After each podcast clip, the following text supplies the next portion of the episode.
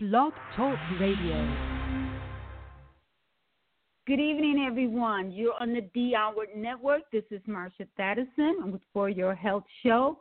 I'm hoping everyone's having a great, uh, had a great holiday, and I'm, this is December the 30th of 2018. Can you believe it? This year is over with. I pray everyone had a blessed and restful holiday. I am excited about my guest. She's been on before, and she's a really good friend of mine, and I am so grateful to. I'm always pulling at her coattail and kind of pulling on her all the time because she shares, her and I share so much knowledge and information of like minds on health and nutrition. So she's my uh, daughter from another mother. So I want to, you guys to welcome Latissa Jones back on the show from Raw Chef. She's a Raw Chef. Latissa, how you doing? Hey there, Marsha. I have one correction, which I think is funny. Uh, you can I cannot What's be your that? daughter if we're that if we're that close in age. see, well, look, see, you're trying to you're trying to tell on me, huh? You're my daughter from another mother, girl. Yes, you my baby. Right. You know, I really, really appreciate you uh, and how we've been doing this for so many years together, um, educating people, bringing people to the knowledge, give our listening audience a little bit information about who you are because I want people to know tonight's show we're going to focus on emotion and our health. And the you know I truly believe since I've stepped back from all the holiday rushing and spending money and getting caught up, it has effect on our health, our emotions. And this is what this show is about. For your health is to educate us about being healthy from a nutritional standpoint. But tonight we're going to talk about the emotional standpoint. So before we go there, Latissa tell them who you are and what you do and what Raw Chef is about. Oh my goodness. Um, well, first of all, my real name is Latissa Jones, but my stage name is Chef L, and that's because I am a raw food chef and I help people to heal by using raw and living foods. And then once they cleanse and heal, um, and they start to eat correctly, the body starts to heal itself. So it's not a whole lot of mystery behind that a lot of times we go to the medication first, but if we go and let food be our medicine first, then our bodies will heal naturally. Um, and I've been doing this with Marsha since 2006. Can you believe it has been what 12 years? That Girl, is a long yeah. time. Oh no. It has. And and when we yeah. first started, everything we did was we just anybody that would listen, we told them. Anybody that needed their help, we do it. And we were always running around and and people would say, "And how much do you charge?" And we kind of looked at each other and was like, "Well, we don't know."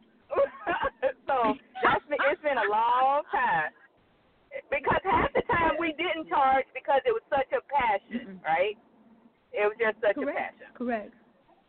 But not only that, but when my, we were starting this, but let me say this: when we were starting this, we hardly can get anybody to listen. But now, people are waking up to looking at the fact of nutrition healing their bodies. Right. Right. When we first started out, we were aliens, yes. But here's here's what happened. I went back to my class reunion, and everybody wanted to know why I still look like I was 35. And I was like, uh, because it is all about the food. You know, it's like I stopped. My aging stopped when I started eating correctly. And so even today, people tease me. My daughters and I are out together, and they one of them will say, "Mama." I mean, when we're in the middle of the store, and people will stop what they're doing and go, "That's your mama." so I have a 28 year old, um, 26, 24, 21. We took a break, 17. We took another break, 11. so we have six. We have six kiddos. All right. And, and so I am honored to be called their Go ahead, go ahead. But I want to let them know you homeschool. And wait a minute, on top of doing this nutritional thing, she homeschooled her children.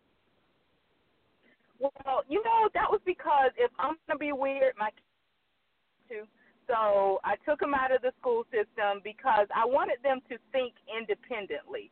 I didn't want them to be um, just follow the crowd. I had to think about it. How many times in our life are we surrounded by our, our same age group all day long? And that's never, only in school. But after you get out of school, the real world has different age group, different nationalities, different religions, different backgrounds. So I wanted my children to grow up in the real world and also be educated by their mother and their father, of course. And so we have well balanced kids who are so down to earth. It's amazing. They all have their own businesses, um, doing their own thing now. It's kind of hard to believe that out of the six kiddos, my son, my only son, will be graduating this summer, and I will only have one left, just one. Isn't that crazy? Wow. And I can stand as a witness that they're well balanced young young men and women uh, that you raise, and they're very respectful, very creative minds, very out of the box, and very smart. So, and you know, and I wish I had known about homeschooling, whatever, you know, kind of thinking that kind of concept when I was younger. But I supported a hundred percent. I love the fact that the parents that I've met through homeschooling when I should attend homeschooling for a while, it was great. I just mm-hmm. love to see these parents interacting and they got their babies on their hips.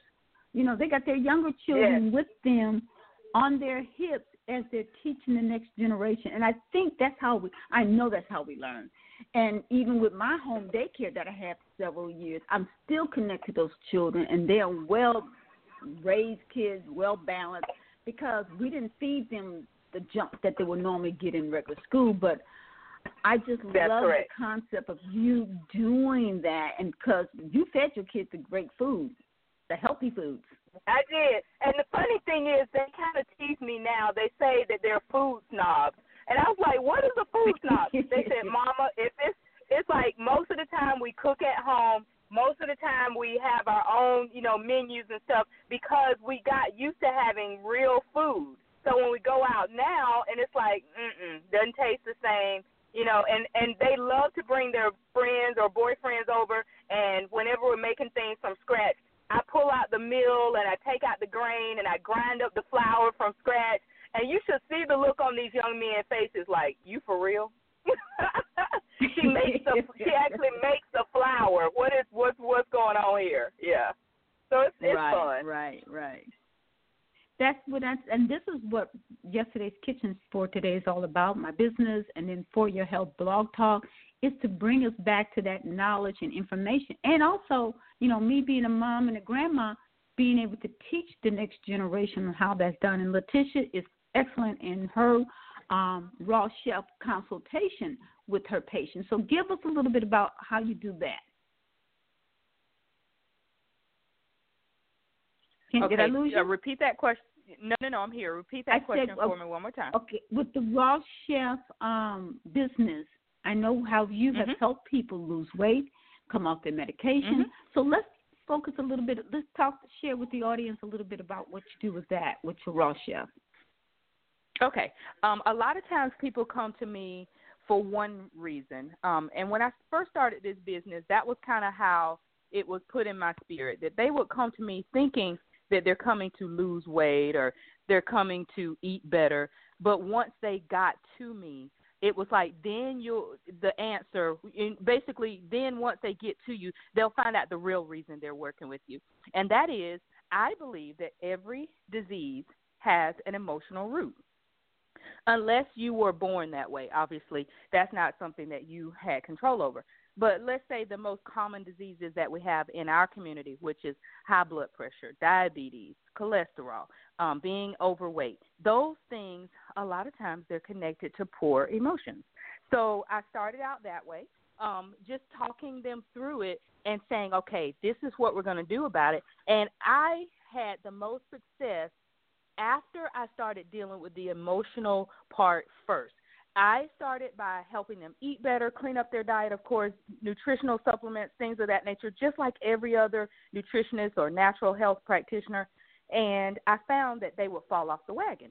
Well, they fell off the wagon less after I taught them why they were eating this way in the first place. So it was always connected to the emotions every single time. So then I decided to get a little smarter and start with the emotion first. And so we break down the walls. If if you have anger issues, it's time to deal with those. because you'll stop trying to eat all the wrong foods if you deal with the wrong emotions first. So that was an aha moment for me, and then that's when I really started to um, have a lot of success in my practice because we started with the problem first. And anger weakens the liver. Isn't that correct? Mm-hmm. yes, it does. Oh, yeah, and so that's what I'm thinking. You know, and with the holiday, and you know, by me being a mom and a grandma, and I'm no longer doing all that. First of all, from a spiritual side, I start studying Hebrew and studying the Bible. So I start being on a different plane spiritually with the holidays. And so mm-hmm. therefore I try not I'm not getting caught up like I was in the past. You know, I remember running my head off trying to buy Christmas presents and wrapping and spending extra money that I didn't need to be spending. And I see now so many young people tying themselves financially and emotionally to these holidays and trying to meet these demands on society to fulfill that they're making themselves sick. So we got to look at how our emotions is affecting our health because all that ties in. We talk about how food, the wrong kind of food affects us, how to eat the right kind of food, but we got to deal with, like Latissa said, deal with the emotion first. And so this is what we're going to talk about tonight is the emotions and how it ties in to our health. So share with us some more things about we talked about anger. And you know, you think about mm-hmm. anger and let me go back to anger and liver. Okay. Mm-hmm. All right. Have you ever met uh, a drunk? How angry, mm-hmm. ornery a person become once they take mm-hmm. alcohol in because that alcohol goes in, it it affects the frontal lobe of their brain and it also affects the mm-hmm. liver. Mm-hmm. So, you, and that's why you find more drunks and people who have been drinking more angry. Mhm. Mhm. Well, I had a when I first started doing this, like I said, it was kind of like a well, wait a minute, there's a connection here, and then I had the aha. But a very good friend of mine was diagnosed with breast cancer, and I had lost contact with her. I hadn't talked to her for quite some time, and then I saw online um, one of her sons posted, "Hey, pray for my mom. She has breast cancer." And I was like, "Wow, well, this is a good time to reconnect." So I got on the phone, called her up, and I offered to come over and to do what I call my emotional trauma release session with her. And as I said, this was still in the formative stages. So I was like, all right, Father, this is wild. You're telling me to go over here and do this. And I'll explain what I did in just a minute. But we got, I got there and I told her, I said, this is a little different.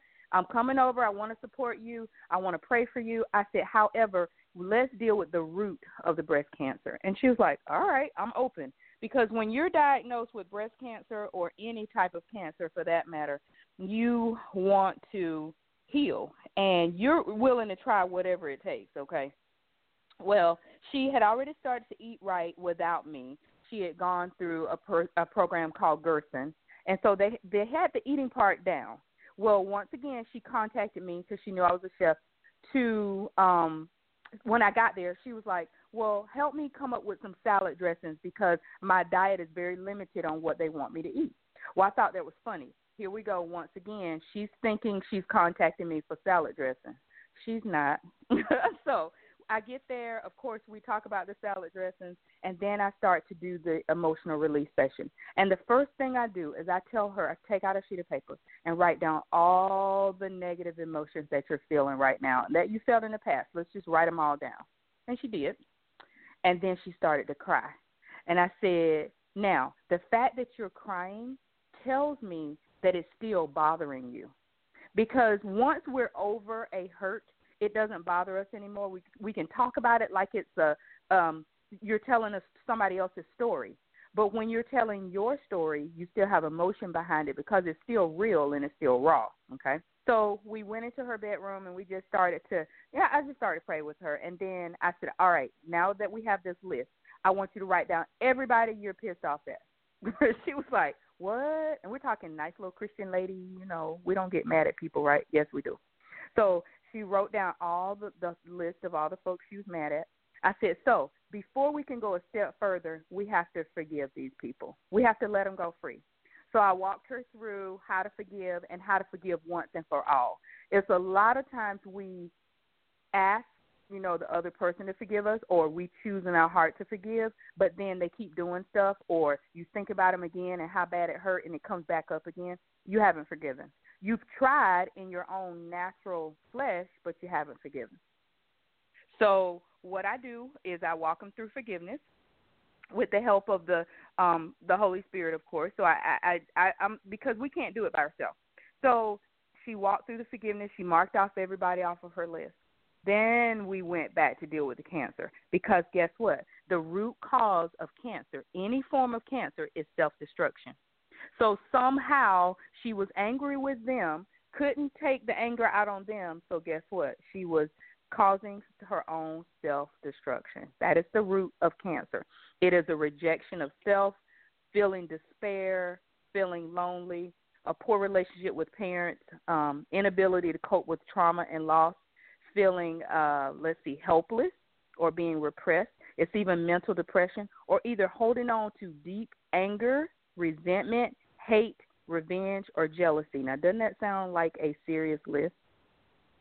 And yes. so after she, after she and I walked through that, I mean, it even has other things um, like not opening up to the help of our heavenly Father. In other words, I'm gonna do all the things I know how to do, and no desire to live. For those people that get to the very end of it, they end up having no desire to live. But depending on where the cancer resides, that tells you where the problem is. So the breast area, um, that is where we nurse our babies.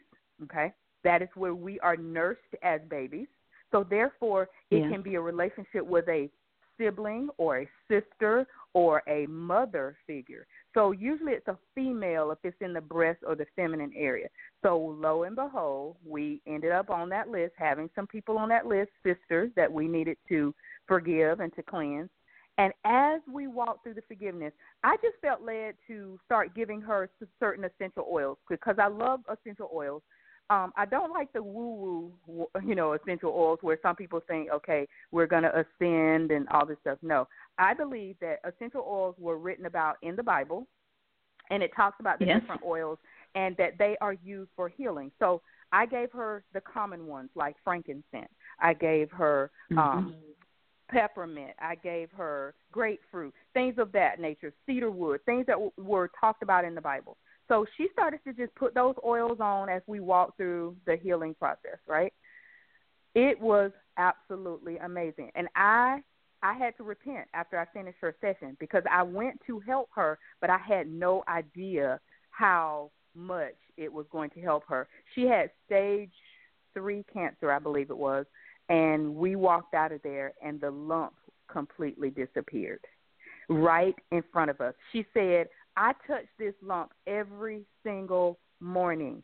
And so as she was putting on one of the oils, she touched the area where the lump was. And she says, wait a minute, it's not there. Now, you know you love somebody when they pull down their bra and show you their boob, okay? So she's like, look, look, it's not there. He was like, feel right here, do this, press this. So, I mean, I know that sounds crazy, but here we are pressing her breast trying to find this lump, and it wasn't there, okay? So we both, it was like shout down. It was so exciting. I cried. She cried.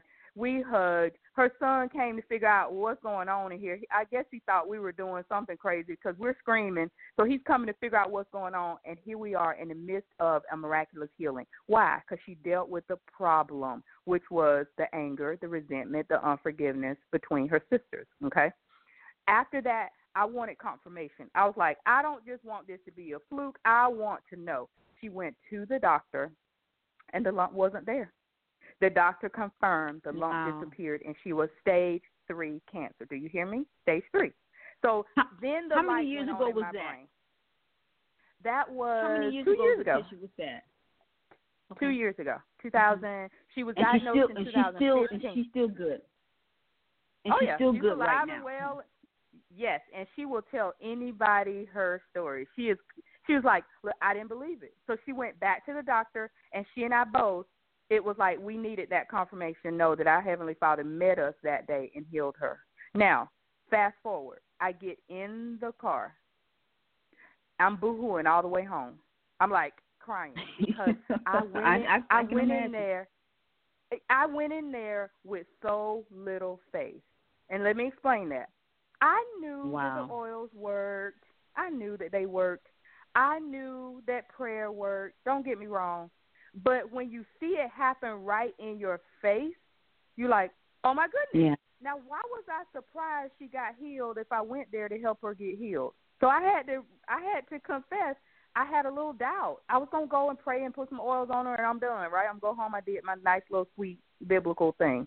Well, and then I was gonna continue to pray for her because she's my friend. But when it happened right there in my face, I had to admit that I too had a little bit of doubt that it was gonna work. And then after that, that was- after I cried all the way, go ahead, baby. That was that mustard seed. He said you have faith as small as a mustard seed. So you went in there with a mustard seed of faith, I did. and that's all it did. But takes. I walked out. I walked out with a elephant sized face. Now anybody that gets close to me, I'm like, okay, we we gotta we gotta go through some emotional trauma release. And they're like, what is emotional trauma release? Don't worry about it, but it works.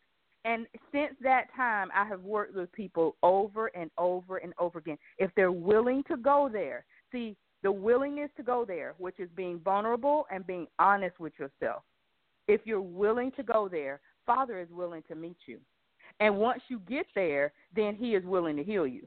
And so I don't take credit for it. I know it's not me. I'm not Supergirl. It's just something he allowed me to be be a part of and it's exciting because I get to see it and then to see it in their eyes and to see it manifest.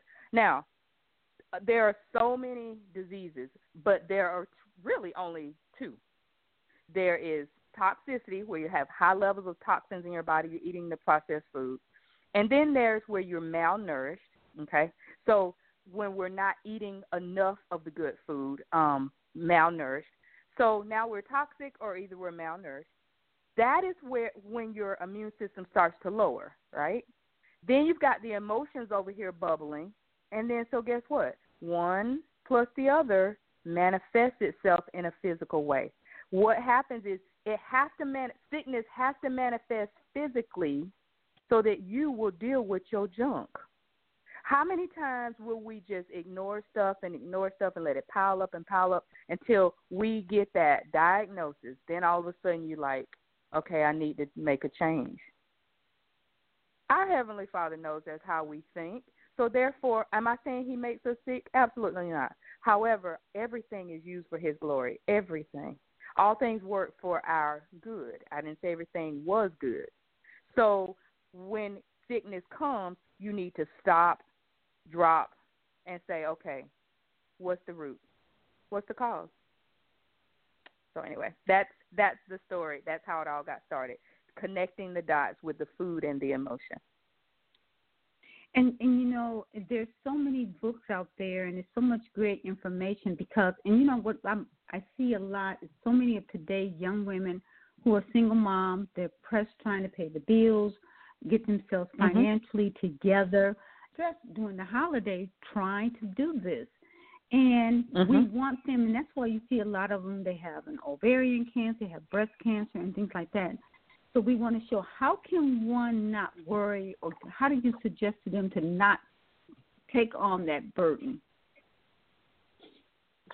All right, that's a loaded question. In other words, how can you avoid getting to the point of having disease in the first place? Is that it? Yes, ma'am. Is- that's it. Is it okay? All right. So first thing is this is something that I do just on a weekly basis because life is full for me right now. So I'm always running and doing something. Um, so I try to stay current on a let- let's say on a weekly basis. Number one, the main thing we avoid doing is having a weekly Sabbath rest. I don't care what your religion is. I don't care what your beliefs are about the Bible, but principles are principles. And that is you have to allow your body to rest. And so for me, because I'm a believer, I call it my Sabbath rest. Now, people will argue back and forth on which day the Sabbath is. That doesn't matter either. It matters that you're obeying the principles, and that is give your body six days of working, and you work it. You do what you do, okay? Have passion about it. But then on that sixth day, you shut it all down. That's principle number one. And the first thing on my Sabbath rest days, I literally, my kids call it pajama day. I literally call it pajama day, where we stay in our pajamas, we enjoy each other, we eat great food. I try to cook my food the day before, or if I don't cook anything, I just munch on things that are I don't have to cook. In other words, no working. I stay in the home as much as possible unless it's just something I really want to do with my family.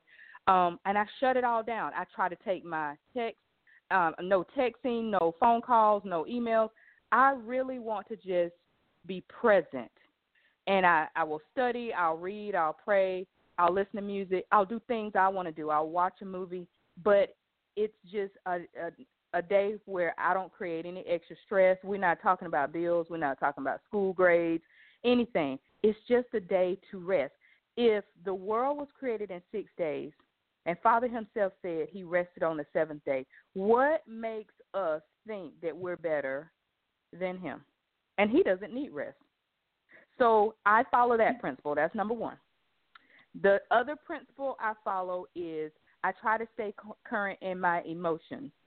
Um, and that is when you have hurt me, I don't say, well, that's all right. I, I won't have anything else to do with you. No, because that's hurting me and you.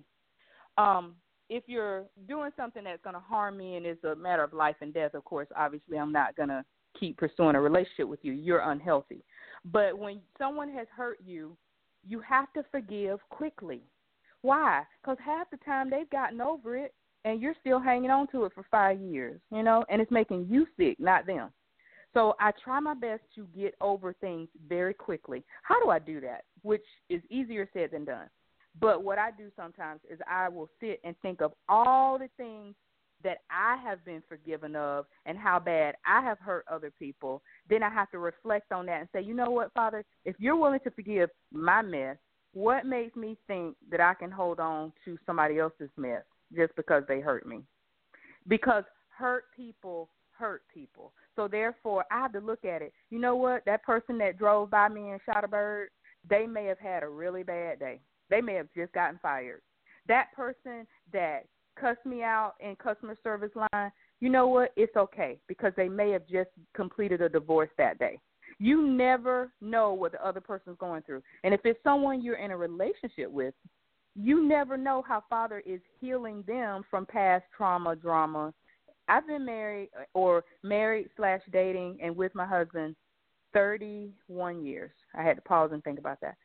There's still stuff that we rub up against each other, and things are still being healed in him and in myself. So you have to just allow that person the space to heal and the space to hurt. And don't take everything so personal. So, Sabbath rest, be quick to forgive and not take everything personal. And then the third thing to make sure, of course, that you don't have disease is to eat properly. Um, that that used to be number one, but actually now it's number three. And of course, exercise. Everybody tells you to exercise, but you know it's the type of exercise too. So that's how you choose not to get into a state of disease or dis-ease. Yeah, and I take the Sabbath seriously too, is to be relaxed, and that's when I spend most of my time um reading the Bible mm-hmm. or just having that time, and even too guarding your mind because a lot of times you will let things you you lay down and you can't shut something off. mm-hmm. it just mm-hmm. keeps flooding your mm-hmm. brain, and so you need a Mm-hmm. gatekeeper, and that, and, but you can't think nothing ugly if you're reading Mhm. something out loud. So read the scriptures out loud. So that ugly thought. That's pretty good. I ain't think about that. it'll go away. It it would disappear. It would go away. So we know that feelings are attached to so many of our health because the emotion when I used to get upset, I used to get my stomach used to bother me. And that's that's your second brain is your gut. And Mm, you've heard me mm. hear that with you the, the that gut is your second brain and your Mhm. emotions is tied there everything's tied in that second brain, which affects the first brain, which is on top of your head. That frontal mm-hmm, lobe mm-hmm. of your brain affects your emotions, your feelings, your attitudes, all that. Right. And you know, we can right. contaminate it with what we eat, but we can also contaminate it with our emotions and our feelings. And dealing with those mm-hmm. feelings um, is really, really powerful for us to do. We're on a break mm-hmm. here, and we're going to take a break, and we'll be right back with Latissa Jones and Marsha Thadison on health, on health, and dealing with health and emotions. So we'll be right back.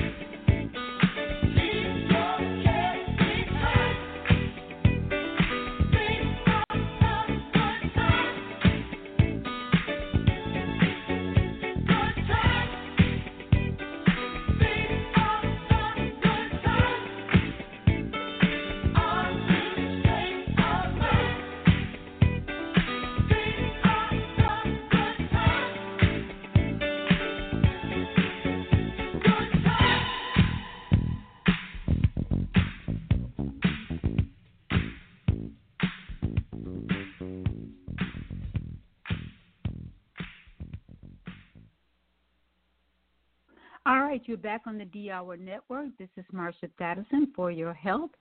We're sharing with you today about your emotions and your health and how your emotion has a profound effect on your health. Latissa. Yes, ma'am. I want to talk about the I want to talk about the book you encouraged me to get. Feelings Buried Alive, Never Die by Karol K. Truman. Man, okay. if you guys have not gotten this book, you need to get this book. And one thing is because as I watch the evening news and I look at people, um, and I've shared this one on plenty of my shows in the past, is that food do have a profound effect on our behavior and our um, our decision. white flour, white sugar, white rice, white salt. All that stuff has a profound effect on our health and our judgment and our moods and our attitude and anger. And anger or fear, we said anger comes from the liver, but fear comes from the kidney. And you know, fear right. is a dark place, and a lot of, a lot of people are in are, are in that dark, dark place because you know, with fear, anger, depression, and so many people on um, antidepressant medication. I was back in 2013 when I went home um, for my mom's funeral, and we were there, and I, I touched bases with a lot of families and friends that I hadn't seen in years because I now live in Atlanta, mm-hmm. Georgia, and I'm from Milwaukee, Wisconsin.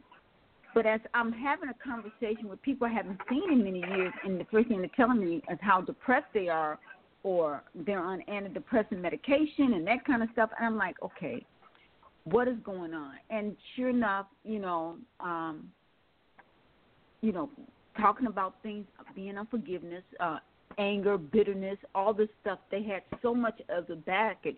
But one thing I was able to notice is their diet. Their diet, you know, was full of carbs, sugar, the white stuff. It was just full of it. But I want to touch base right. with a little bit on the book, um, fear. And fear, a lot of people have fear of their health, of cancer, right. death, poverty, to the job, or the future. Some people just afraid of the future. Um, the fear of failure, no control, loss of a loved right. one, accident, fear of getting old. Some people have fear of getting old or being alone, mm. and um, a fear of success. And sometimes right. people may establish their own self. And so this book talks about all these fears.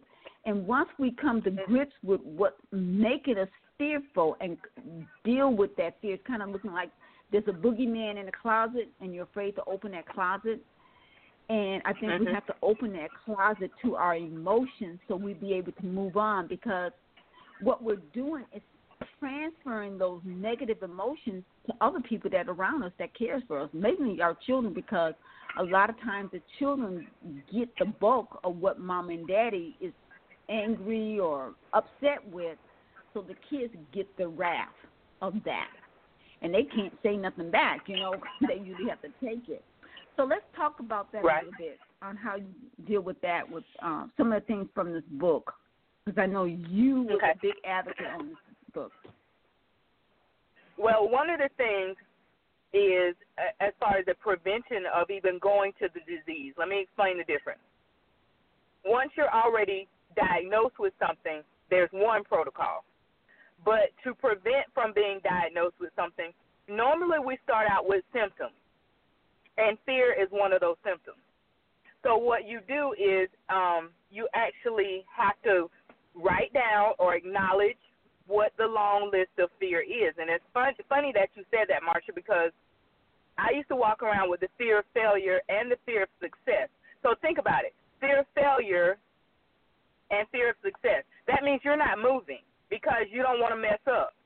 So for years I was stuck in this place and it was back and forth. I used to have anxiety attacks so oh my gosh, they were crazy. I felt like I was having a heart attack and I would lay on the floor and count my pulse beat and count my heart and just to make sure I was okay, talk myself off the ledge. And finally one day it got so bad.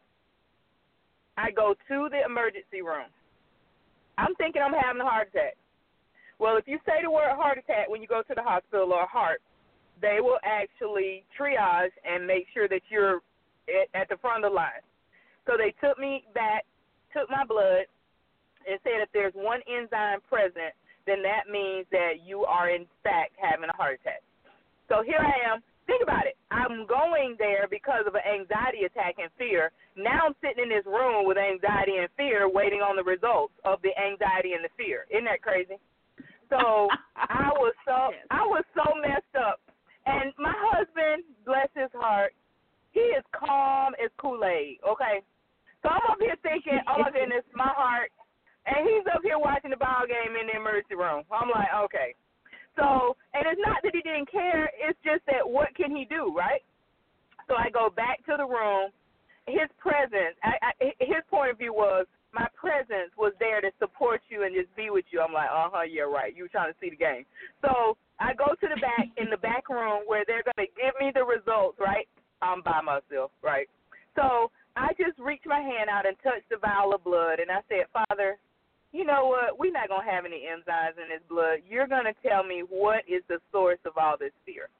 So after they came back, of course, the test was negative. I was not having a heart attack, but I was having a serious anxiety attack that was making my blood pressure go up just a little bit, and I don't have high blood pressure at all.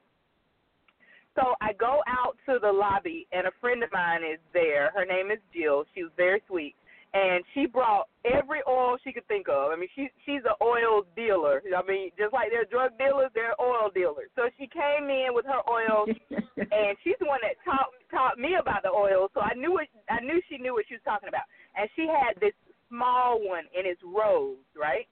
Rose essential oil is the most expensive. So one little five milliliter bottle is almost two hundred dollars. So I know this girl loved me. Okay.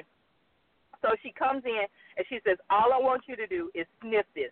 Sniff it really hard like you're sniffing cocaine. I'm looking at her like, How do you know how to sniff cocaine? But you know, it's like don't ask questions, just do it. So I sniffed and it I could feel it go up to my nostrils, right? And as it went up to my nostrils, it goes to the brain. You have a blood brain barrier that everything can't go to the brain because that will kill you but the oils will penetrate that blood brain barrier and allow them, because the molecules are small enough, to go through the olfactory, go through the nose, and to the brain. Well, the brain is where the fear is stored. So here I am sniffing this oil, and it goes straight to my amygdala, straight to the frontal lobe, straight to all. It just bathes your brain, right? So rose essential oil. And within about 15 minutes, my pressure started to go down. I started to be all calm again. And then when they came back and told me the results were negative, I was like, awesome. I went home pretty happy, right? That's when I started experimenting more with different oils and different combinations. But rose will definitely affect the heart. So all of a sudden, that panic and anxiety and those heavy heartbeats, they stop all because I'm sitting there sniffing rose essential oil. And I know everybody in the lobby was like, What is she sniffing? Whatever it is, I need some. Because I was so happy when I left. But it I had to go through that crisis so that I could be on the phone to tell people you're not going crazy when things are happening to you. So I had to deal with that fear. So on my list was um fear of failure, fear of success, fear of dying. Oh my gosh, it was just on and on and on. And I finally got to the point where I'm now healed of those things, but they were stimulated because as a baby inside of my mother's womb, when she was five months pregnant, my mother contemplated killing herself. So therefore, that fear gripped and attached itself to guess what? Me. Even in the womb, our children feel our emotions. And so that was Correct. the root and where it came from. Yeah. And people don't realize, and that's when I was talking when we had the midwives on, we had the doulas on, and talking about how important it is for the mom to be calm because the emotion, and not just what she eats, but things that she put in her body prior to before she's pregnant and while she's pregnant has a profound effect on the that baby that's going to be in her womb. But you know, teaching us how to be calm, um, you know, another thing, um, talking about essential oil, I was at the Weston Price conference a couple of years back. Remember, I went to the one in Los Angeles that you helped me with. I remember do. that? Yes. And I'm uh, talking to. I was sitting next to a lady whose daughter had brain cancer, and she was talking about how um they all they used was essential oil on her before the surgery mm-hmm. and after the surgery. And then there was some essential oil she was taking internally. She did not lose her hair. She did not have all the other issues. I mean, that where he cut, that where that was where the mark was, the surgery. But going completely bald, she did not go completely bald. She bounced back, and she no longer had breast cancer. I mean, brain cancer. She is a healthy. I think she was uh, 16 at the time that I was at that event. uh 16 year old uh doing what a 16 year old do and they couldn't find any of that and so you know essential oil and you know putting essential oils in the um diffuser so you can breathe it in the house or calm you down in right. your environment is important and you know right. i think too what you listen to because your eyes and your ears is a gate uh-huh. so what you focus in right. on and listening to I remember when I worked for Deluxe Check Printing Company about 15 years ago. It was over 15 mm-hmm. years ago. How, how old Asha? 20. So it's over 30 some years ago now. Oh Lord. But anyway, I worked for this company, and it wasn't that many African American working there. And one of the young men had just started working. It was an uh, African American young uh, guy, and him and I were the only two in our department and it's about a 30 minute drive back to Milwaukee because we were working in New Berlin. And he would tell me at lunch, he says, I can't take it. I said, What you can't take? He says, I can't take the traffic. I'm, I'm angry. I'm, uh, by the time I get home, I'm frustrated. And I asked him, I said, What kind of music are you listening to when you drive? He ah. says, uh, uh, rap uh, whatever. And I says, I don't listen to that. I listen to jazz. I listen to a Christian station. So when I, a lot of times I don't even realize I'm home. It's kind of like, wait a minute, I'm parked in front of my house. I don't even know how I got there because I'm so in listening to the music or the story or what's going on right. that if there was any chaotic stuff going on, I missed it. I didn't see it.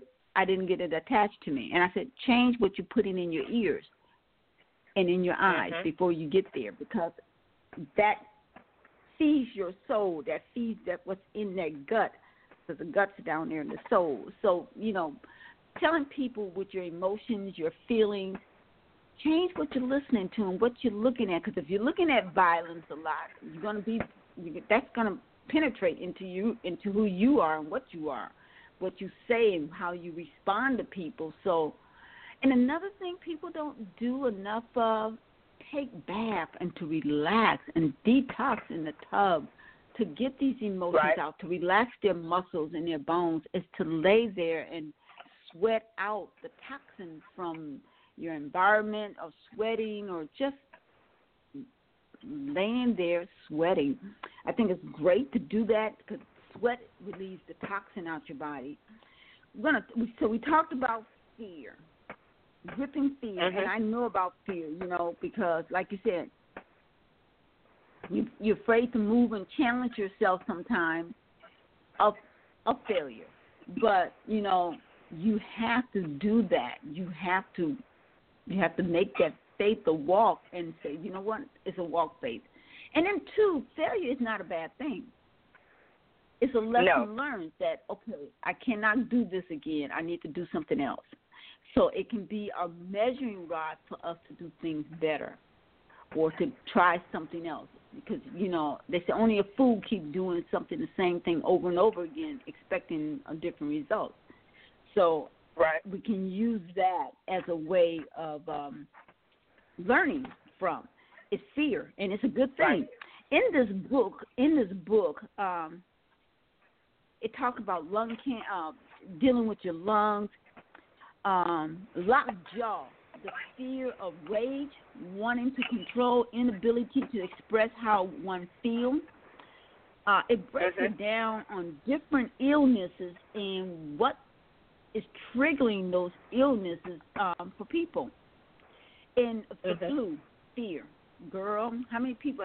This flu shot thing, people running and getting everybody back. You know, you know, with the mm-hmm. shots, and then the people that's getting the shot is getting the flu because the flu is in the vaccination. I mean, in the shot itself. Right.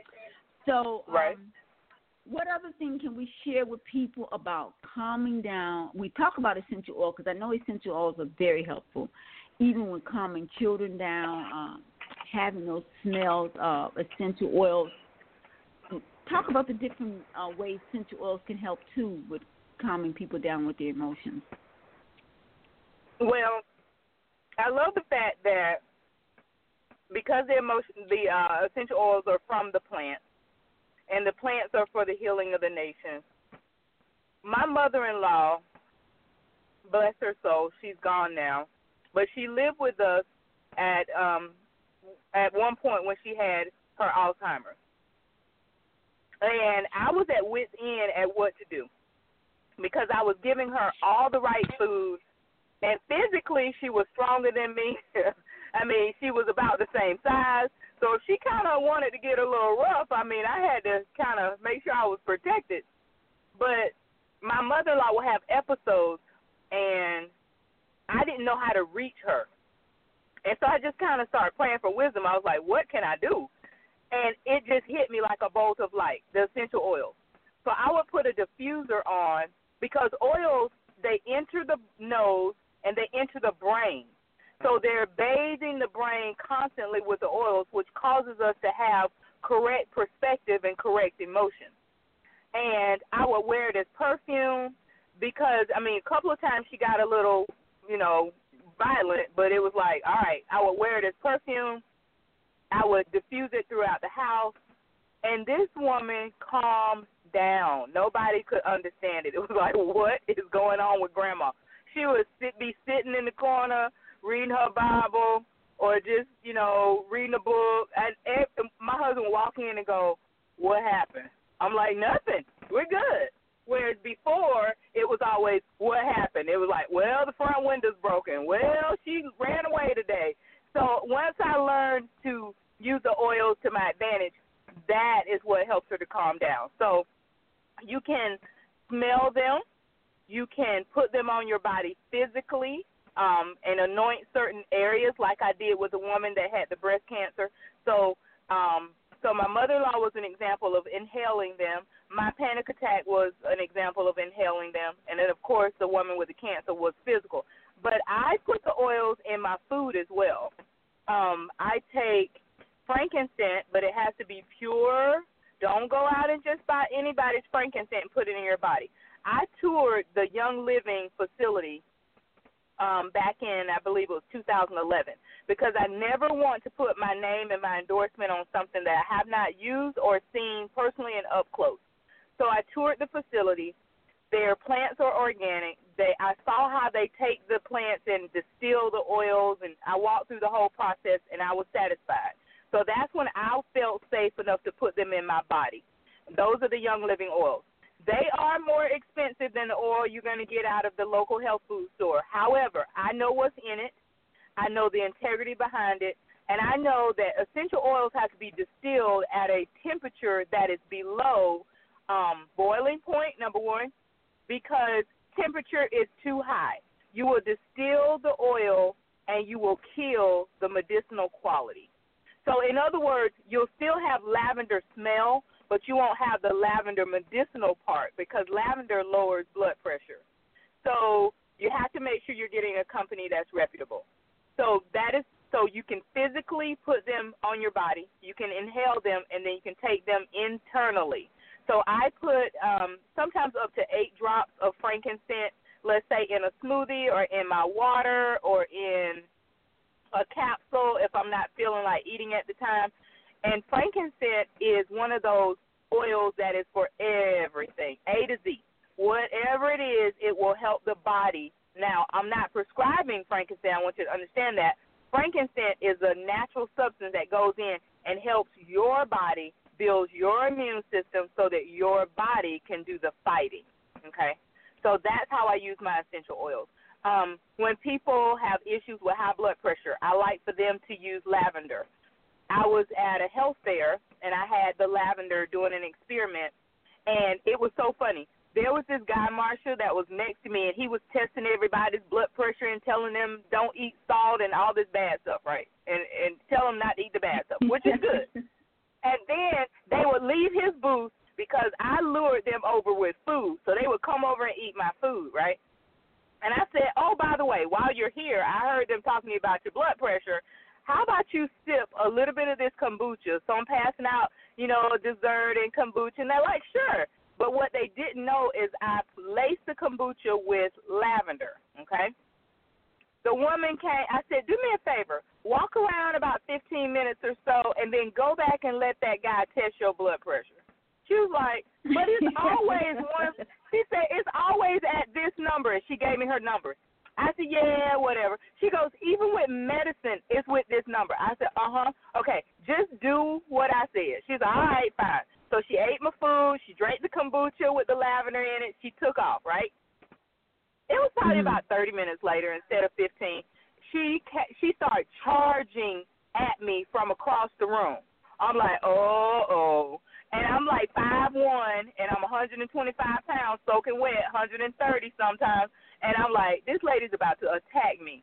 So she is running toward me. She's got this look on her face of intensity, and I'm thinking, A, she about to fight, or B, she about to come get me because something is not right. You can just tell. She got to me. She said, "What did you put in that drink?" I said, "Lavender," because I had all my oil, oils out on the. I had them all out on the table, right? So uh, you know, I wasn't hiding anything. And she said, "What is this stuff?" And I started explaining. I said, "Why are you asking?" Because she acted like she was angry. She said, I don't know what you did to me, but my blood pressure never goes below 140 on the top number. I said, what was it? She said it was actually normal for the first time. And I was like, whoa. Wow. And she said, I, and she was like, and I haven't even had my medicine yet. So I'm like, see, what I'm trying to tell you is if you do it correctly, then your body knows what to do. It will self correct. So she started drinking the lavender kombucha. And now you can go in the store and buy, guess what? Lavender kombucha. Lavender kombucha. Yeah. Yeah. yeah, yes, isn't that crazy? Yeah.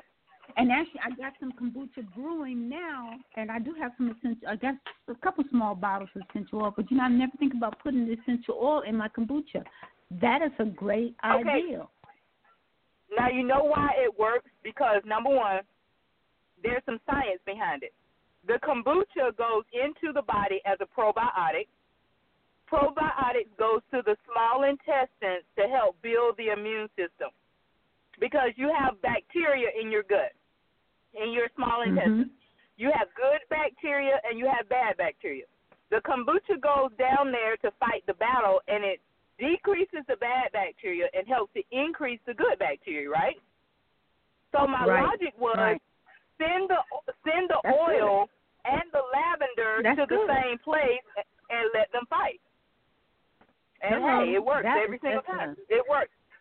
And, it works. and we need to explain to the explain to our listening audience who do not know what kombucha is, because the Latissa and I both oh. make kombucha, and we also do teaching on kombucha and sell. I sell to keep uh, the kombucha mother starters. But tell tell our listening audience what is kombucha. Moonshine. No, I'm kidding. um, all right, I'm kidding, you know Marsha. Wait, um, sometimes when you ferment it, sometimes I fermented mine a little too long, and after I had yeah. uh, go to taste it, and girl, I'm like, oh, I better, I, I, I'm ready to go to bed now. Oh, I'm feeling good. Uh-huh. exactly, because it's moonshine. But anyway, um, it is. all right, I'm gonna keep it legal. It is actually, it is actually tea. Um, tea, or I use organic tea leaves, and I make a, I brew a pot of black tea um, and then I sweeten it with y'all gonna really think I'm cuckoo, but I sweeten it with white sugar, and here's why: because you're about to grow a bacteria, so the bacteria needs the sugar in order to populate. So what I do is I make the tea, I sweeten it with the sugar, and then I add um, a batch of already made kombucha, like a little starter, maybe four ounces of it, to the batch and I put over it a SCOBY. The SCOBY is a colony of bacteria, and it looks like one big mushroom, so you call it a mushroom. So you sit that on top, and this thing is alive, y'all. It starts moving and pulsating and burping, and I mean, it's like amazing to sit there and watch it. It looks kind of creepy. But then when you're done, you peel the mother back and you take the liquid and you drain it and you strain it, you know, make sure it's nice and pristine. It looks like um champagne.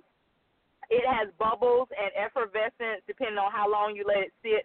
I do mine for 10 days. How long do you do yours, Marsha? I did mine 14. That's probably why I was feeling oh like my, I better go to bed. Yeah, that's why you had that's why you had moonshine. I had kombucha. You had moonshine. But anyway, uh, after about 10, 10 days, um, you take it off and you then you put it in bottles and then you let it sit if you can for about three to four more days is really hard to do because you want to drink it. But it has a slight, slight vinegar, lemony kind of taste depending on how you make yours. Mm-hmm. And because it's a living bacteria, it's going to taste different in my house versus Marsha's house versus my neighbor's house because it's taking all the bacteria that's floating around in your home and actually pulling it in and growing a healthy bacteria. I know that sounds really weird, but it is a probiotic drink. That is kind of like the summary of it. A probiotic capsule has billions with a B, like Bob, but kombucha has trillions, like a T, like Tom. So you go from billions to trillions just by drinking a kombucha drink. So imagine what's happening when you add an essential oil to that. It's like on octane. So it's really cool. Yeah. And but then too, like you said, it's really healthy, and the sugar that she's pouring in there, because I use organic sugar, and it's it's getting eaten up by the SCOBY, the SCOBY or the mother or the mushroom. It's getting it eats up that sugar, and it needs it. But what's the great thing about when you're making your own kombucha, and you put the SCOBY in or the mother, it makes another one it, that they call a baby. So as it ferments, it's fermenting. This is called a fermented drink. As it's fermenting, Mhm. um, the mother is um, with the original one that you add in there, and then there's another one that's growing on top, which we call the, I call the baby. So you get a baby. So you're actually gonna have they keep growing and growing and growing that you have plenty of them to pass out to families and friends.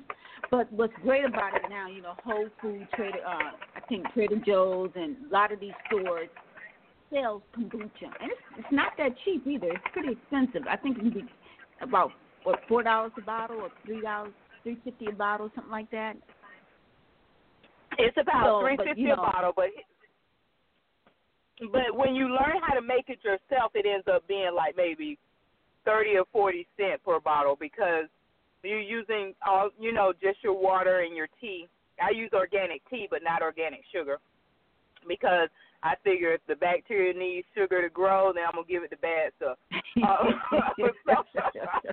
so, so, so mine are like you know superhuman. They have all these pulsating going on because that sugar is just lighting them up, right? But it's consuming all the sugar so that you're not consuming it, and it's leaving behind the effervescence and the bubbles. Um, so and, and the, the the the kombucha is awesome, awesome. All of my children grew up on the kombucha, and we didn't do the flu shots. We didn't have the colds and you know all the Mm-mm. fevers. I have Yep, my yep. 11 year old. Mm-mm. My 11 year old y'all has never, ever, as my daughter says, pever. Um, she has never had a shot ever. Um, we don't do the immunizations for her, and she's 11, and she's never been sick. I mean, it's like the rest of us may be, you know, like my husband may bring home a germ, and my body will fight it, and then my son may go down for the count. But this little girl, mm-mm, she's looking at us like, why y'all feeling bad? You know, because she doesn't have the drugs and the pharmaceuticals in her body. She's never had a drug, except for this one time I gave her one dose of an antibiotic because something she had like a a, uh, a boil on her foot that would not. I, I would pop it and it kept coming back. But anyway, I gave her the antibiotic because I got a little nervous. I didn't want her to get blood poisoning. But then I was like, you know what? I know what to do for this. So one dose of the antibiotic. My daughter said to me, and I quote, "This tastes like poison." And I stopped for a minute, and and I said, you know what? This is poison. And we just put the jar aside. I mean, the bottle aside, and said, all right, I'm gonna pray. We're gonna do this, this, and this, and that boil dried up on her foot.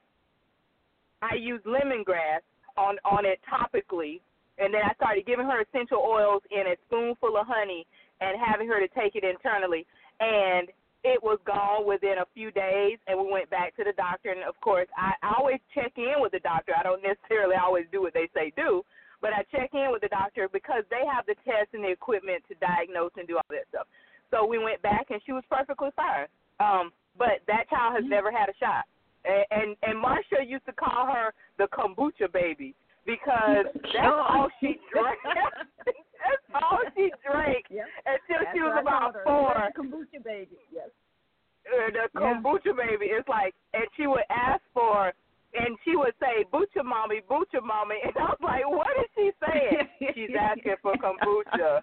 the kombucha. Bucha mommy. Yes. yes. Thank you. We're gonna take another break. We're gonna come take another break because we're on the D Hour Network. This is Marsha Thadison with Latissa Jones for your health, and we're talking about emotions and our health. We'll be right back.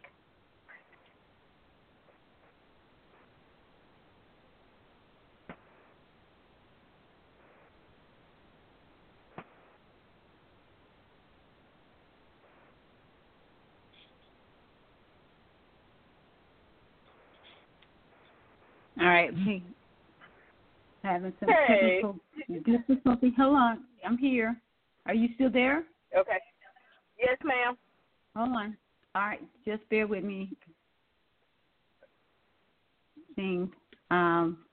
All right. Let's let's share anything else you want to share with the listening audience while I get this music together here on this end. Okay, no problem. Latissa. Um. Yes. Can you still hear me? I can still hear you. Yes, ma'am. Okay, awesome. Um, one of the things you want to do as you're dealing with any type of diagnosis, um, you don't want to immediately stop your medicine. I never encourage people to do that. My family has never been on medicine, so we approach things a little differently. Um, but if you are on medication, that means you put the poison in your system already. So you have to wean off of it carefully, and you have to be supervised to do that because you don't know what dosage you need to take and and how to decrease it correctly. And so now, the awesome thing about the essential oils because they are natural medicines, they will not contraindicate a lot of times with what you are already doing. Just don't take them at the same time. So wait about two, three hours after your medication, then start doing your therapeutic oils, and you should be perfectly fine. Um, but you wouldn't want to mix them together because that would amplify the medication just like it amplifies other things. Um, I think that's about it as far as the essential oils is concerned. Um, but enjoy, have fun with the oils because they are for emotional things as well as physical things. And go with a company that you trust and that you know is not just going after the dollar and giving you cheap oils, giving you oils that are adulterated with coconut oil in order to stretch it and to make a profit. Um, and then, as far as emotions are concerned, there's actually a certain script that I go through, and we can share that after the break when I'm going through my essential, essential oils because you have to speak out loud certain things because faith comes by hearing. All right, we got that together. Thank you, Latissa. We'll be right back on the D Hour Network. Thadison, Latissa Jones.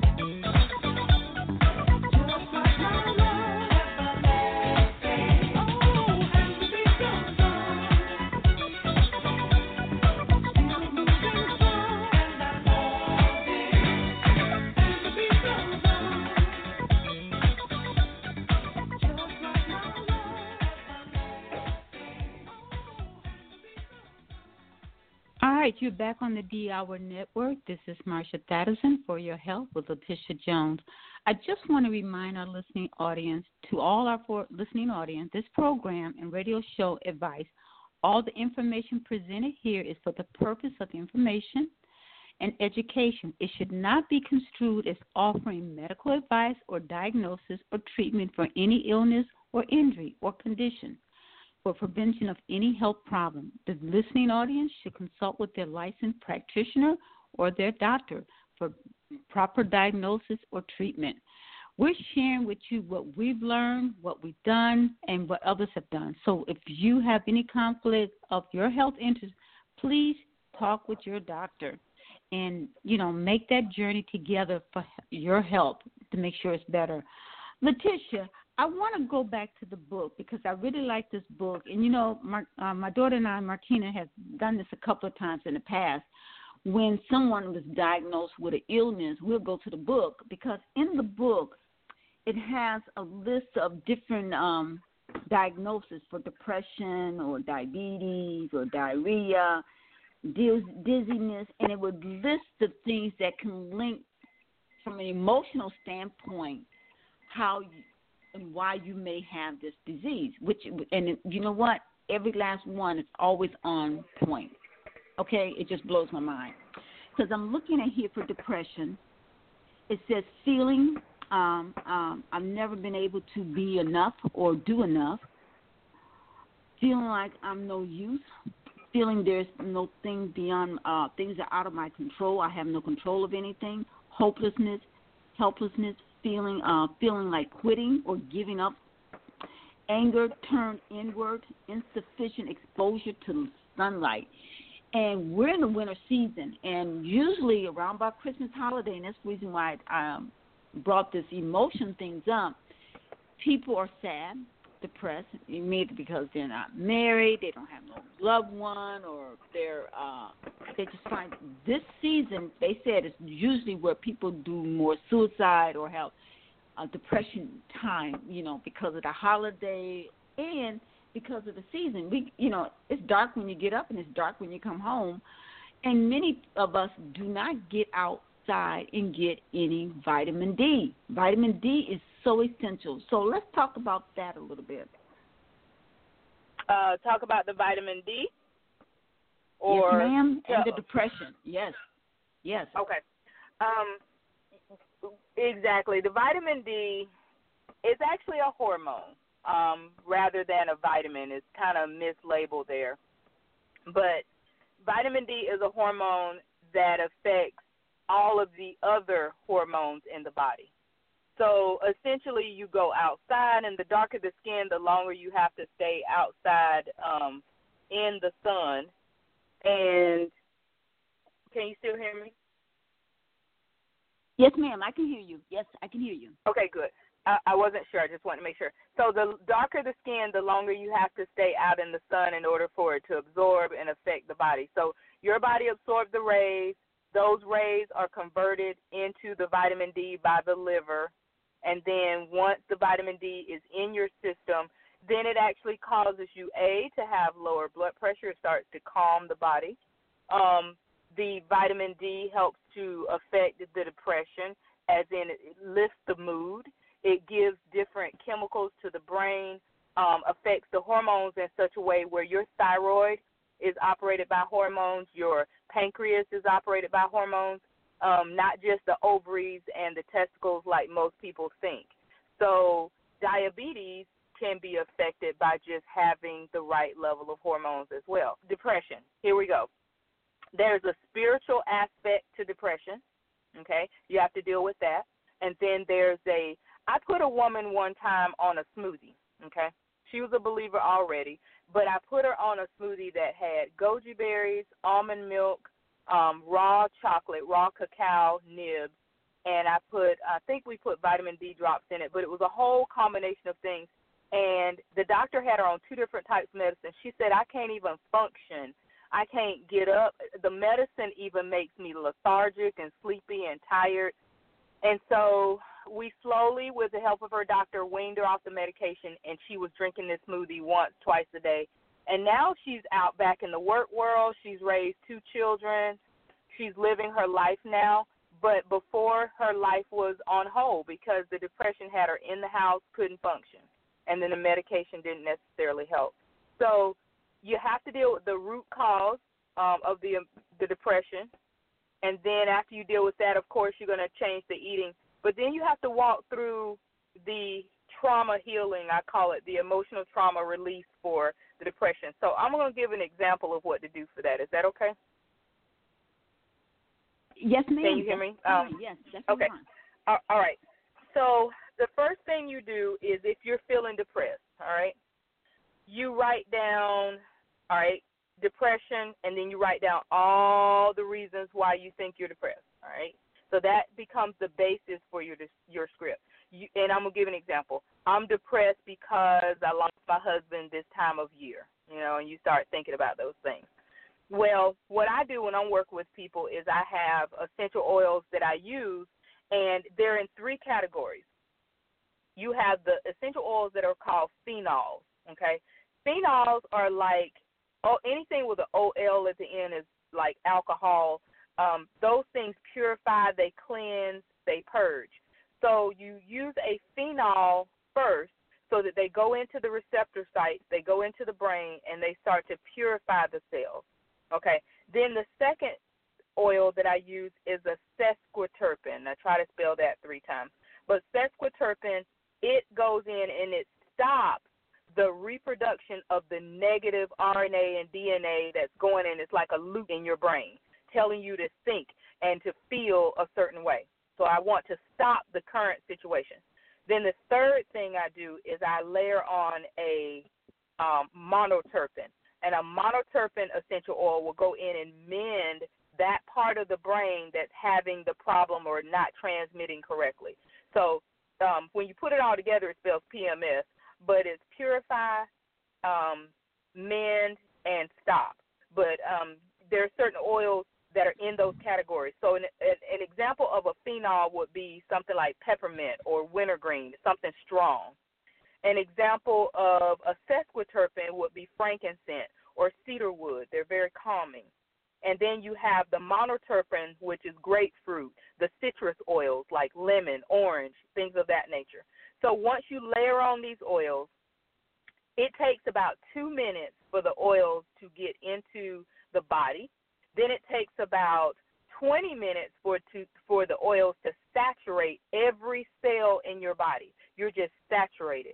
And then it takes 2 hours they remain in your system.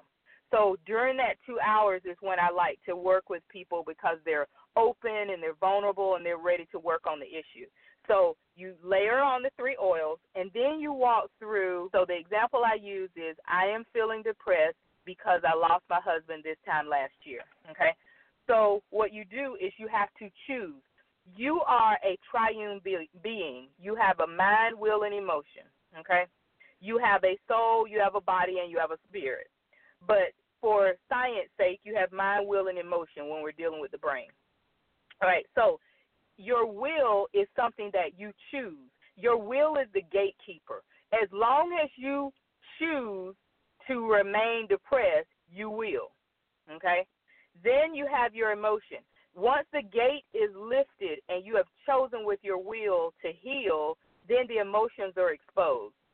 And once you go in and start dealing with the emotions, that's where the oils come in. And then the very last thing is the mind is changed. The RNA and the DNA in your body actually changes when you go through this process. So you have to create a script. So it keep it very simple.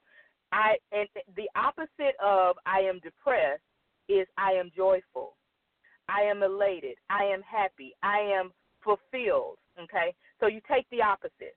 So you say, I choose to be fulfilled, choose to have joy. Okay? Then the next thing you say is, I feel joy flooding every cell in my body. And then the third stage is, I am joyful. You're making a declaration, I am joyful. So once you walk through all three of those steps, through every negative emotion or every reason you're depressed, that's your script. And you keep doing this, and it normally it happens instantly. But if you've been on medication or you've been dealing with depression for a while, you may have to do it for a week. You may have to do it for a month, depending on how that mindset has created grooves in your brain. So you may have to undo and work a little bit harder. So I've never seen anybody have to go more than 30 days. I was I always have to be the lab rat. So I was the one that had to go beyond 30 days. It was like I did it was 30 days exact. you know, it's like I always have to go through the hard way so I can tell somebody else. But I went through dealing with that fear that we talked about, and every day I had an appointment. I would get up, I would, you know, take take my shower, clean up. I wouldn't eat breakfast, but I would, you know, make sure I was all cleaned up and awake and alert. And I would go into my closet, my just my bedroom closet, and I would put on these oils and I was so deep. I didn't do the purify, the mend, and the sesquiterp. I did them all. I just lined them all up. I was like, I don't know which one's gonna work. We're gonna use them all. And at the time, I had the 12 oils of ancient scripture, and those are the ones that are only found in the Bible because I didn't want to be doing any kind of hoodoo crazy stuff. So I used um, frankincense, myrrh, um, myrtle, things like that, um, cedar wood, and I put those on every single day for 30 days and I actually every day something new would pop up. Um, it may have been a fear of death one day. It may have been a fear of not being successful. It may have been a fear of being robbed or raped or whatever. But every day a different fear popped up. And I remember on the very last day, on the 30th day, right? So I show up for my appointment. I put on my oils. Um, my pen is in my hand and I'm ready to write, right? Nothing pops up. So I pray. I'm like, all right, Father, I'm here. I'm ready for my session. Nothing pops up. And finally, I realized, he spoke to my heart. I realized I was done. And on that 30th day, I just wrote in my journal, it is done. And I didn't have to deal with the fear anymore. Because think about it, I had been dealing with fear since I was in my mother's womb at five months old. And here I am now as an adult having to go back all the way back to every one of those fears that had haunted me since the day of the wow. The day that I was the day that I was finished, it was like, wow. And then of course I enjoyed the journey so much I started dealing with other issues, you know. So now I would say I'm actually pretty normal right about now. but and you know, we talk about what you you said something about I am, you know, speaking those words. You know, I had a little book, and I, I think I shared it with you, Hung by the Tongue. And it was Yes. written by a pastor. It's the power of the spoken word. So we talked about food contaminating us, and we talked about our feelings and our emotions contaminating us. Now we got to talk about the words that come out of our mouths that we say Absolutely. affects. I'm sick. I don't feel good, or the um, negative things you say about others. You know, Oh, we we say yourself stuff. or your We children. say we say stuff all the time like you get on my nerves, and then you wonder why you got nerve issues. You know, it's like really. or you think about it. We say it with such conviction. Okay, we say you make me sick, and then next thing you know, you sick. Okay, because Yeah. power of life and death is in the tongue. Yes, it's in the tongue. Correct. Yeah. And So that little now, book, I don't- I don't- Tongue. Yeah. I don't. I now I don't say stuff like that. It's like if somebody's really working me, I'll say, you know what, you're making me better. yes, you're not gonna claim them words. And you know, and my thing is those saying if you can't say nothing nice, don't say nothing at all. And learning Wow. to guard your mouth over what Yes. you guard your mouth or what you speak over your children, yourself, your finances, everything. Because life and death, as you say, is in the power of tongue. So we talked about food previously as being um, one that can affect our health, our feelings, and our emotions. Now we're talking about the spoken word because the spoken word, that's how the earth was created. That's how life was created. Right.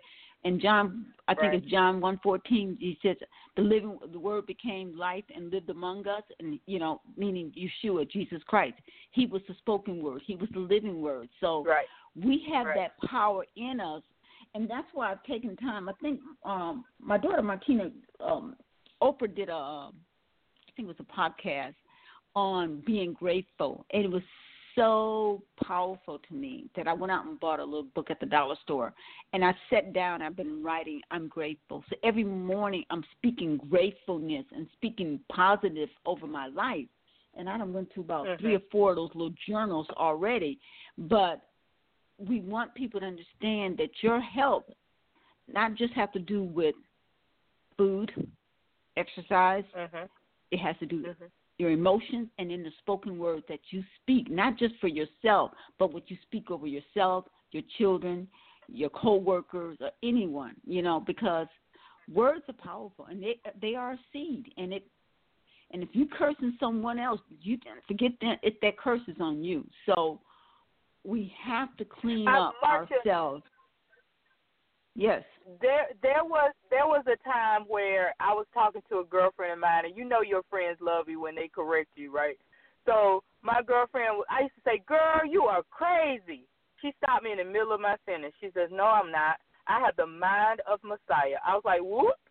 So, so what happens is sometimes even our little colloquial expressions of endearment with each other, you know, like, girl, you crazy. It's like, no, wait, hold up. I have a sound mind. And I love that because even even in the joking, our words are important. Correct. And you know, I say this. I've, I've said this many times on my blog talk radio that I remember my grandmother who lived to be 105, and as a little girl, we used to go down to Louisiana and visit her in Baton Rouge. And she'd get up in the morning. She said, "Lord, thank you for waking me up in my right mind." She would say that. Mm.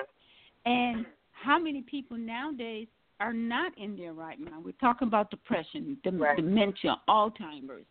Uh, so many people on so much medication, they're not even there. They're like zombies. So being Right. in that right mind. And so I remember her saying that. So, you know, and I look, I claim that. I thank you for being in my right mind and stuff. But we're going to take another break. And Latissa, when we come back, uh, do you still have information where people can order the essential oils from you? I do. Um, it if they're ordering through Young Living, yes, I do.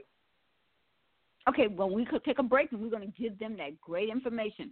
I want to thank you guys for listening, but we're going to take a break on the D Hour Network.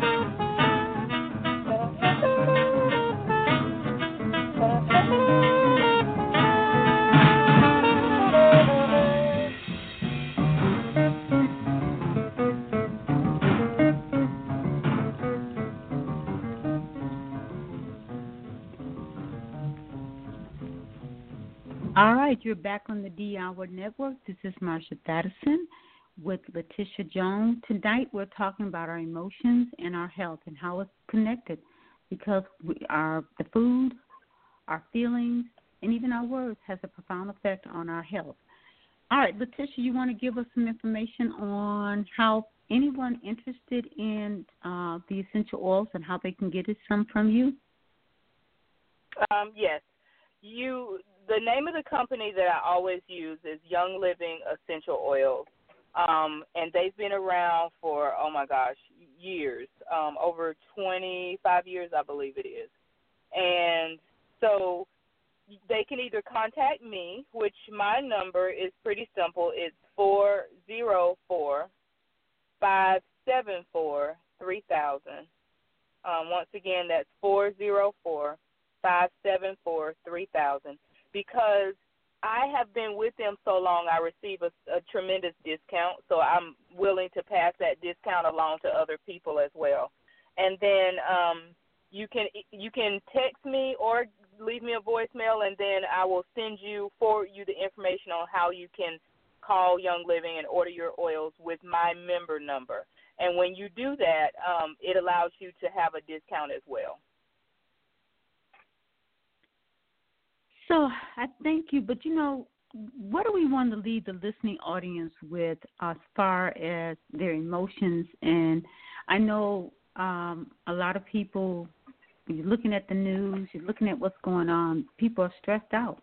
You know, the government has shut down for I don't know how long it's going to be, and that people worried about paying their bills, taking care of their kids, and we want people. One thing I've learned from listening to Oprah, um, her podcast, is living in the moment.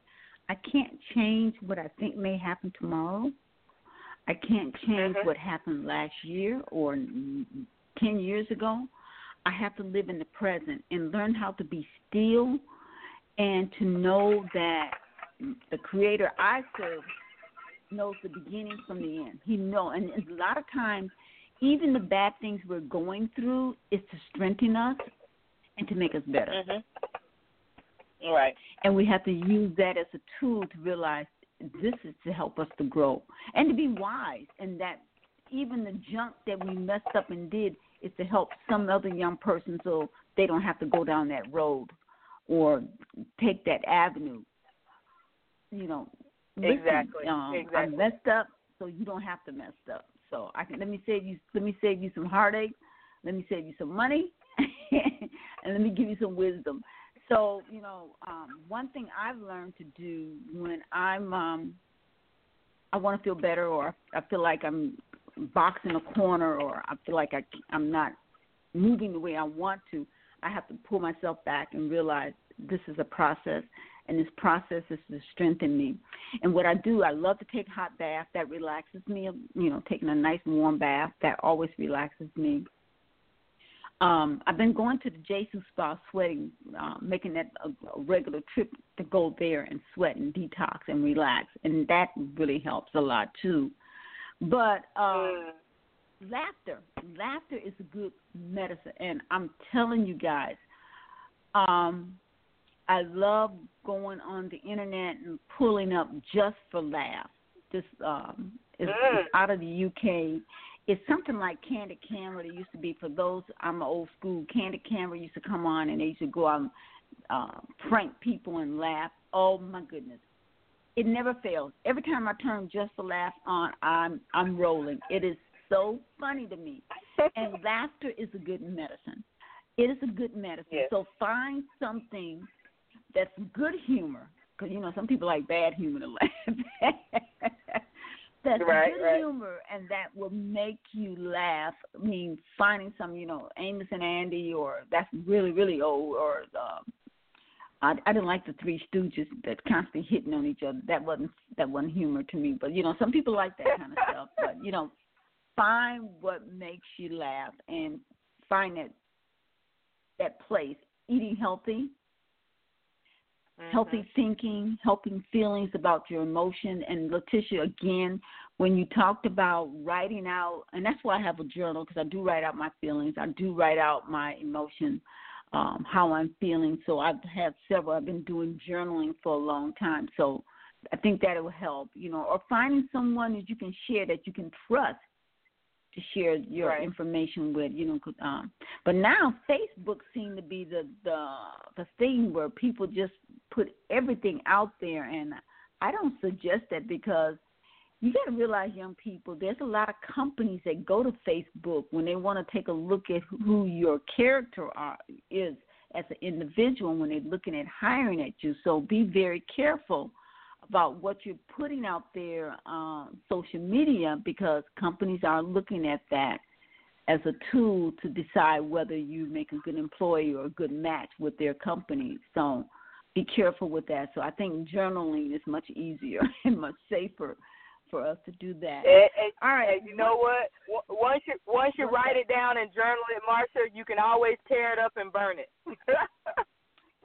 Hello. But you cannot yes. change that. You cannot change that Facebook page.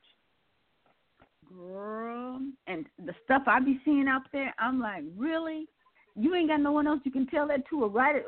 Look, write Jesus a letter and, and then burn it if you want to, you know, because hey, it is I mean, yes. They put a lot out there. What else you want to share with us about what you have done? What about weight loss? Is that too linked to emotions too? Because eating, um, a lot of people spend a lot of time eating food uh, as a comfort. Um, yes, food is a comfort, but also, um, he's gone now. He's passed along, and I won't mention his name, but I was working with a gentleman, and he was close to 500 pounds. Girl, and if you can't really? even, I mean, I could, yes, I couldn't even imagine 500 pounds, but I, I saw him, and he was, his legs were bigger than my entire torso. I mean, he was huge, all right? And I started to work with him, and it's funny how we got together. Um, someone at one of our prayer groups or whatever, one of one of my um groups that I hang out with, um, recommended that he talk to me, you know, because they knew I were I was into the health and the oils and all the natural things. And he didn't know what I looked like and I didn't know what he looked like, right? So we meet each other in a public place so that I can kind of assess the situation and see if I can really help him and I saw him in from a distance, and I was like, "Oh my goodness, he is." Was he able huge. to walk, He's walk like, around, or he was in a scooter? He he was able to walk around. Okay. I mean, it was it was amazing to watch him. So I'm watching him come toward me, and I'm thinking, "Oh my goodness, this is amazing." And he's probably looking at me, and later I know what he was thinking. But at that point, it was like, "Who is this little chipper thing standing here going, I can help you?" You know, it was funny. And we sat and we talked, and I figured out where the the weight was coming from. His was not necessarily comfort. His was anger. He was taking foot long sandwiches and shoving them down his throat because he was so mad at the world and about how his life had turned out until he was just shoving the food down his throat. So sometimes the type of food that we choose is also matched to the emotion. Like when I'm stressed and I've got deadlines and I've got stuff just being thrown at me, I want stuff that's crunchy, something that's hard, something because that's how I'm feeling. I'm like, I just need to release the stress. When I'm feeling kind of mellow and down and sad, I want something creamy and soft and gushy, you know. So it all depends on how you're feeling too. Like you may want something spicy because you just just feeling sassy. So the food has a lot to do with the emotions. Yes, yes, and double yes. So to end the story about the gentleman, we worked together for months. Um, we did the oils, um, and he was showing tremendous process. And then he met a roadblock. See, you got to be willing to go through. I finally said, "What is it that is holding you back from healing?"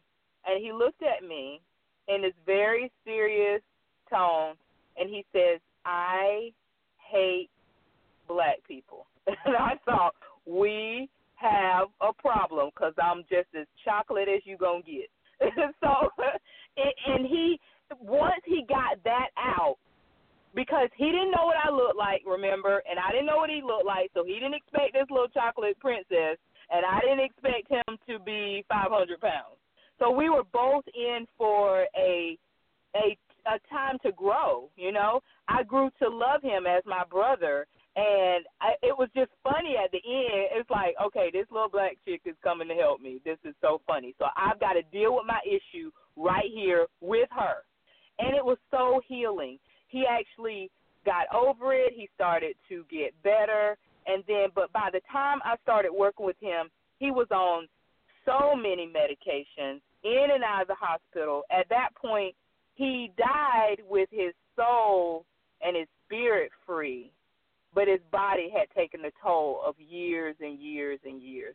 And he used to ride with his motorcycle gang that did mean things to African Americans. I mean, he started confessing all of it. I'm thinking, am I safe here? But I mean, I was fine.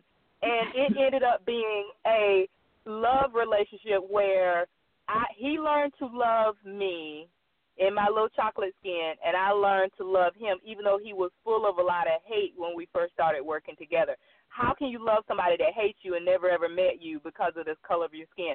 I just thought that was here we are thrown together to help each other. So it was just awesome. And he uh, um I think it was like maybe a year two years later he did pass away because of physical complications, not anymore because of the mental emotional that he was going through. So I guess I share that story at the end to say it's better to prevent by doing the protocol that I mentioned where you check in with yourself once a week versus oh, sometimes it has to get to a diagnosis and then all of a sudden you get that wake up call. It's better to be a late adapter than not at all but then sometimes it doesn't necessarily end the way I want it. I want everybody healed. I want kumbaya. But he had gotten so far down the road until his physical body could not take it anymore, and then he eventually passed away um, from heart failure. Because I mean, you can only carry that weight around for so long.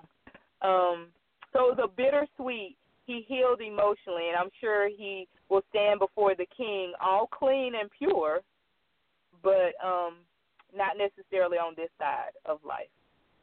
So wow. that's my encouragement. Deal with now, your you, stuff. And I know one. I think one presentation you were doing, I happened to be there, and you were talking about functional eaters as well as emotional eaters. And I think I'm a functional eater because I don't.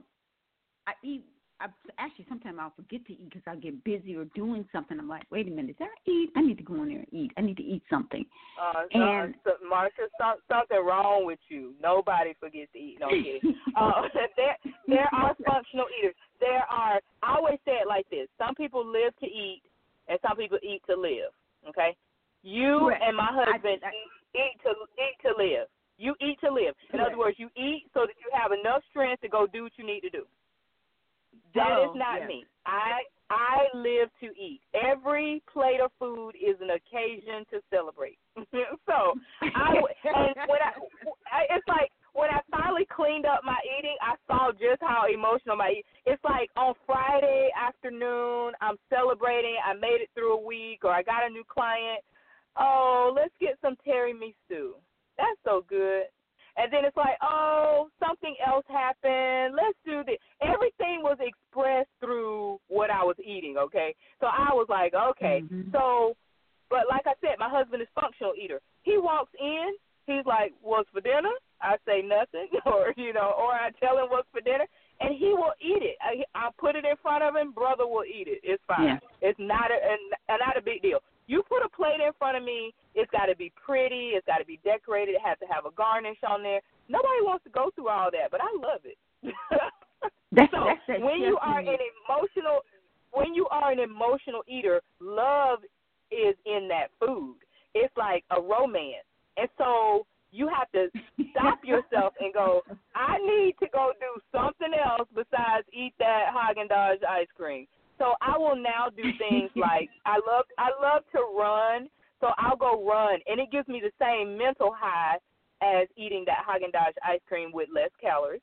Um, when I am like today, I was so joyful for no reason at all. I just felt like I was about to just bubble over. I was just so happy, and I just had to go eat something that grounded me because I was just about to float off the planet.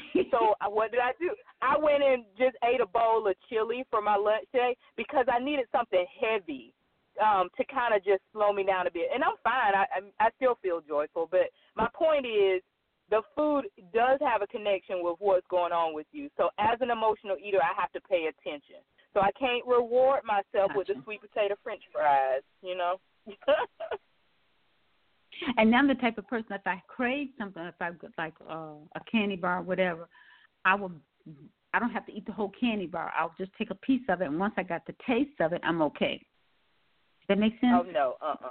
Yeah. Uh huh, it does. But no, you're an alien. I oh no, uh, no, I shouldn't say you're an alien, but you are. Fifty percent of the people.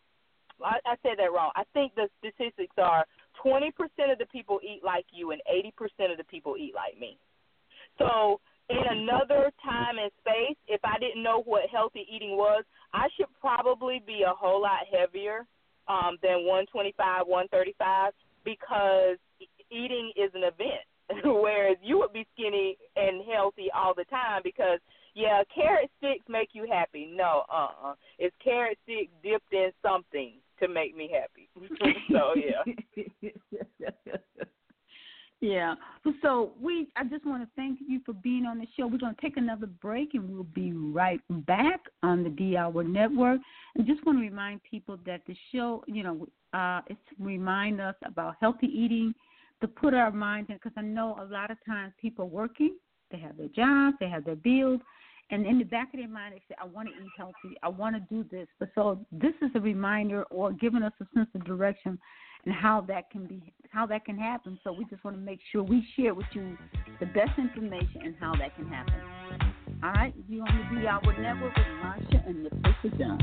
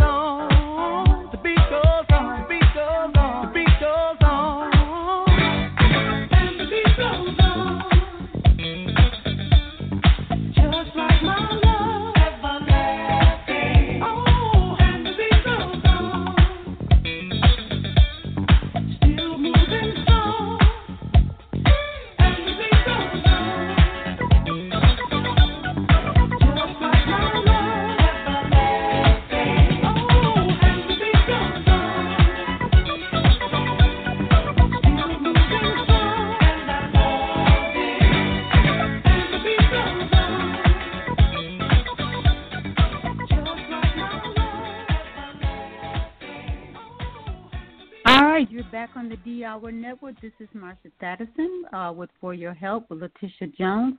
I just want to thank you guys for listening. And Latissa, thank you for being on the show because it's so important for me to pass this information on how to have how to have us more healthy. You know, with the health care bill being pushed around, many people losing health care or health care becoming so costly and that food can be our medicine.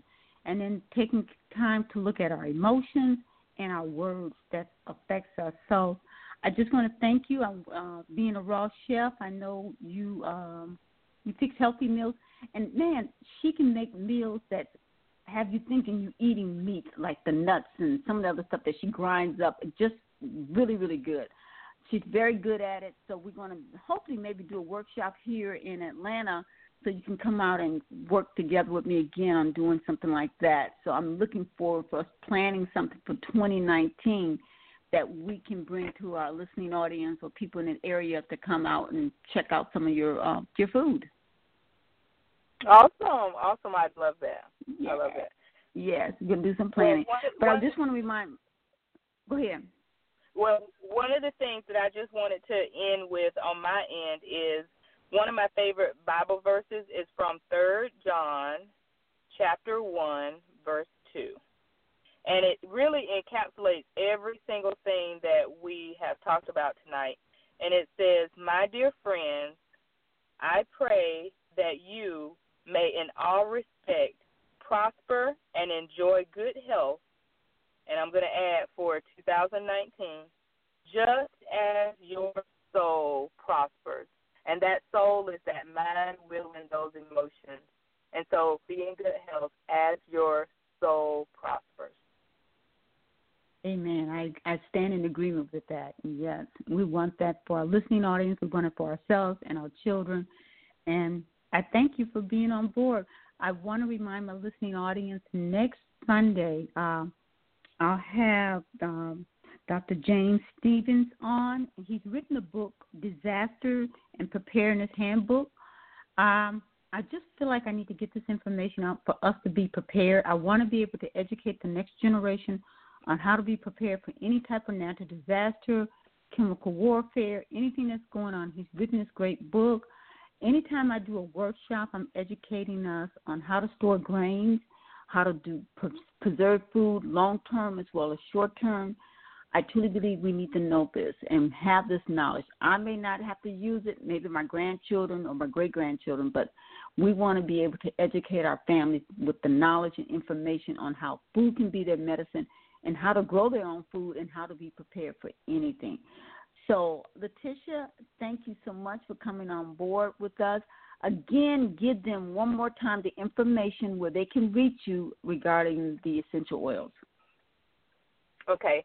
Um, my phone number, or either by text, it is 404 574 3000. And then um, I didn't give my email the last time, but that's fine as well.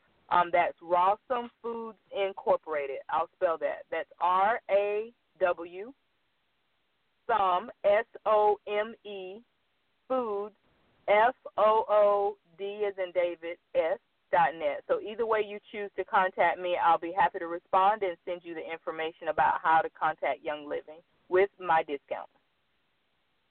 All right, thank you so much. And for my listening audience, I pray you guys have a safe beautiful new year for 2019. Everything your heart desire should be given to you as the Lord sees fit.